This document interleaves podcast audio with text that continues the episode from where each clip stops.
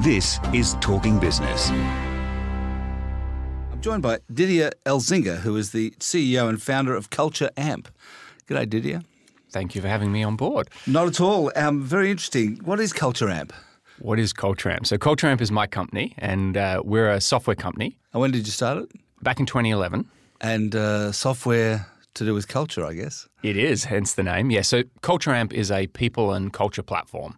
And essentially, what we do is we help organizations uh, attract, retain, but also, and probably most importantly, grow their people. Now, what does it? What do you do? What does it do on the thing? So the core idea is really around how we collect feedback. So how do we allow the organisation to collect feedback from their staff and use that to make better decisions? But also at the individual level, how do you help every person? Oh, so you're a suggestion box? No, no. a glorified suggestion box. Yes, yes. Uh, I mean, in the same way, if you think about customers and today would no one would run a company without thinking about what do our customers think about what we're doing? What's the experience they're having? It's the same thing. So People how do we survey their customers all the time. So are you a sort of a, a, a process for surveying staff? exactly yes. Um, and you're saying that that feeds into culture or that creates culture or allows a company to create culture. Is that yeah is that so I, I think at its core what we do when we say to customers is you know they want to intentionally describe the experience they want their people to have and then measure where it's occurring and where it's not, and then make changes accordingly. Right. Okay. And how much do you charge for it? So it depends on the size of the company. So, you know, we have some customers are, you know, uh, 10, 20 people, and our biggest customer has 110,000. So the, the gamut is, is large, and at, at the bottom end, it's in the low thousands of dollars, and the top end, it's in the hundreds of thousands of and dollars. is it a, a subscription per yes. seat or something like that? Yes, it's the SaaS software that's eating the world. Yeah, that's right. It's a SaaS business. Um, yeah, so what made you think of it? So prior to this, I actually worked in film. So I used to run a visual effects company uh, from Adelaide and Sydney called Rising Sun Pictures. And I did that for 13 years. And as I got near the end of my time there, um, I actually met two young guys by the name of Mike Cannon Brookes and Scott Farquhar, the co-founders of Atlassian. Oh, yeah. And uh, we became friends. And I sort of looked at their business model and thought, it's a lot better than mine. I was running a service business. They were running a, a, software company, and my background is software. So I thought, I'm still young. I have a chance to fail. Let's go run. A, let's build a software company. Let's make more dents in the universe, and that's what led me to start the company. And the reason for people and culture is, as a CEO, I think you're a glorified psychiatrist. Like everything that the biggest lever you have is the people that you have in the company, and so I was drawn to that as the issue that I wanted to help push forward. You've raised some money, I think. Uh, mm-hmm. Uh, how much have you raised? A uh, little over 75 million US so in, far. Uh, in what, how many rounds? In four rounds. Right. And what was your uh, valuation on the last round? Can you tell us? Well, we don't we don't disclose the valuation. Right. But it keeps going up. Can you can you give us a sense of how much you've given away or sold of the company? Uh, I mean, we we were unlike a lot of our customers and a lot of the companies that we compare ourselves to in Silicon Valley. We have an office in San Francisco and in New York. And so compared to them, we've actually done less because we actually bootstrapped the company through to a million dollars in revenue. We did our first round uh, at a million. So we've probably given away less than most companies at our size. Right. Are you making a profit yet? No, this is the uh, the. This is why you keep raising money. Well, it's the game plan that comes out of the valley. At the end of the day, you're making a decision between growth and profitability, and and the goal is to go build a category and to become the future of what this area needs to be. And so we're still very much invested in that and we're still doubling every year. I, I, was actually just looking this morning. We will have grown the company by over 50 times by the end of this year in four years. So when you when you go into a company to sell them your service, mm-hmm. are you pitching against anybody? Uh, I mean, there's a there's a range of different places. A lot of the companies we're talking to have used consultants in the past. So whether it was Towers Watson or Kenexa or Aon Hewitt, and they want to move away from doing a sort of once a year project into building tooling that allows this to be part of the way the company runs. Right. So, but I mean, uh, is anyone else in the world doing a platform and a SaaS app like you do for culture? Uh, yes, I mean there there are multiple competitors. One of our competitors got bought by LinkedIn for half a billion dollars last year, uh, Glint, and then there's other players out there as well. Why we, did LinkedIn buy you for uh, half a billion? Yeah, what I mean, was, well, first of all, I wouldn't have sold, so that, that's one thing. Um, but did they ask you? We were talking to them as well. Uh, I think the there's all sorts of different places, different ways people are looking at the space. We were one of the first into the space. And, and one of the things that we've done, which is probably a little different to many others, is that what drives us is the idea of accessibility. So it's not, let's just go get Fortune 100 companies as clients. It's how do we get this into the hands of everybody? And so one of the things we're really proud of is not just the software, but the community that we've built around it. And so there are, you know, 35,000 people a week read our People Geekly and, and interact with all the ideas that we have around people and culture. And many of those aren't customers, not yet anyway.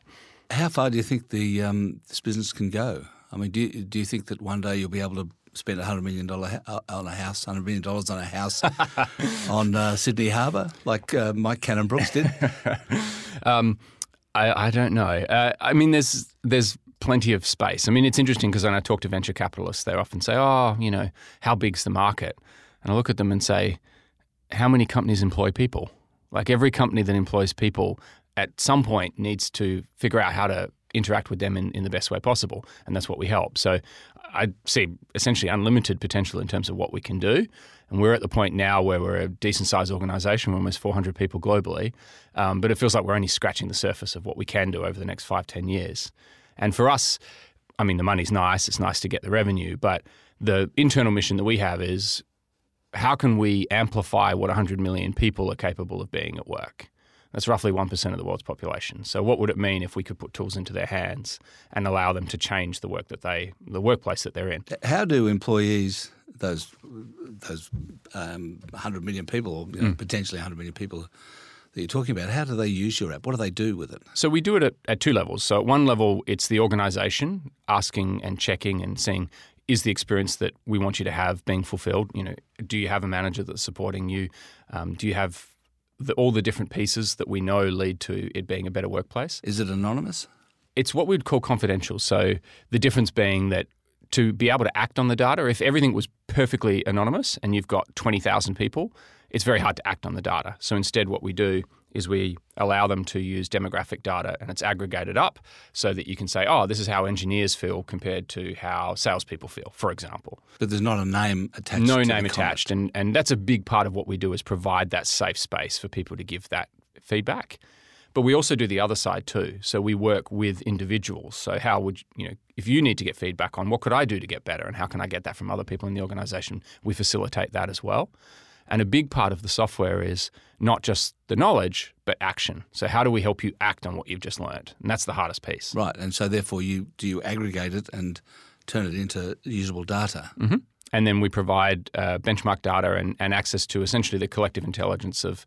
We have over 2,100 customers now. So, all of those people, what have we learned from them, and how do we bring that to bear for whatever it is that you're looking at? Do you mean you you um, collect the data from other companies and feed it back to uh, other uh, to their competitors or other companies, not necessarily competitors, but do you use do you collect all the data and feed it back to your customers? Yeah, so we learn from all of that and we build that into either benchmarks so people can compare how do we compare to other companies similar to us, not anyone specific. Like you can't say, I want to compare to that company.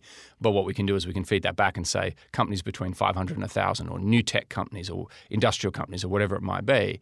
And then, even more importantly, what have we learned in other companies where if you focus, if the most important thing for you to focus on is open and honest two way communication, what are other companies doing that is making a difference, that's moving the needle on that thing? We can aggregate that learning and provide it back to people. Does any, do any of your customers actually kind of break the system by having a, uh, a um, an aim or ambition in their culture that's quite different? Uh, no, I mean, we would in, embrace that. I think there's no such thing as a perfect culture. And a lot of it is actually about getting people to be more intentional about what they are. In the same way that you think about brands, if all the brands were the same, it would be pointless. And so a lot of the tooling is to actually help people figure what figure out what that is and communicate it better and then work out where it's not working. Right. So what's the smallest company that you service or serve? Oh, I think is it? I mean, it's about seven people. I think is the smallest. And honestly, the problem we're trying to solve for most of those companies isn't really apparent at seven people. If you have seven people, get in a room and talk about it. But generally, what happens is as you get to 30 or 50, um, there's a thing called Dunbar's number, which is 150 people, which is the most that we believe, sociologists believe, that we can keep in our head as a set of relationships. Once you hit Dunbar's 150, number, 150, I can't do that. yeah, well, at 150, you need some way of understanding it at scale. Yeah. And that's what we help with. Yeah, right. And who's the 110,000 customer? Um, we don't disclose that, but we have quite a few very large companies as clients. And if you look uh, globally, we have most of the AFL teams, for example. We work with most of the AFL teams in Australia. Most of the AFL teams. Um, we work with. And so uh, the foot, so the football, the players kind of get to have Well, we a work- safe space to complain about the coach.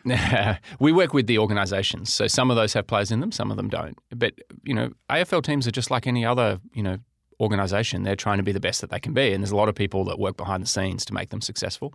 It's interesting you mention AFL teams because they are particularly high performance places. Yes. Um, eh, does your play, does your app really suit more more suit high performance um, environments than others or not? I think I, I would say we we tend to prefer to be a gym than a hospital, um, but it's not that it's specific to high performance organisations. Um, in many ways, the the world of work probably has more to do with uh, a school than it does with uh, a professional sports team, in the sense that you're working with a very wide range of people with a wide range of needs and, and skills, and you have to work out how to make the best out of them. Um, we learn a lot from high performing, and a lot of our clients are in the US. So, you know, we work with the Oakland Raiders, we work with uh, you know all these p- professional sports teams over there, but we also work with Pixar and Cirque du Soleil and Nike and McDonald's, and so it's the the full gamut: hospitals, trucking companies, professional service firms, um, you name it. We work with. I think we are in 49 countries now, so. Uh, pretty much every type of work you can imagine, we're working with. Well, congratulations Thank on what you've done. Thank you. Really fantastic.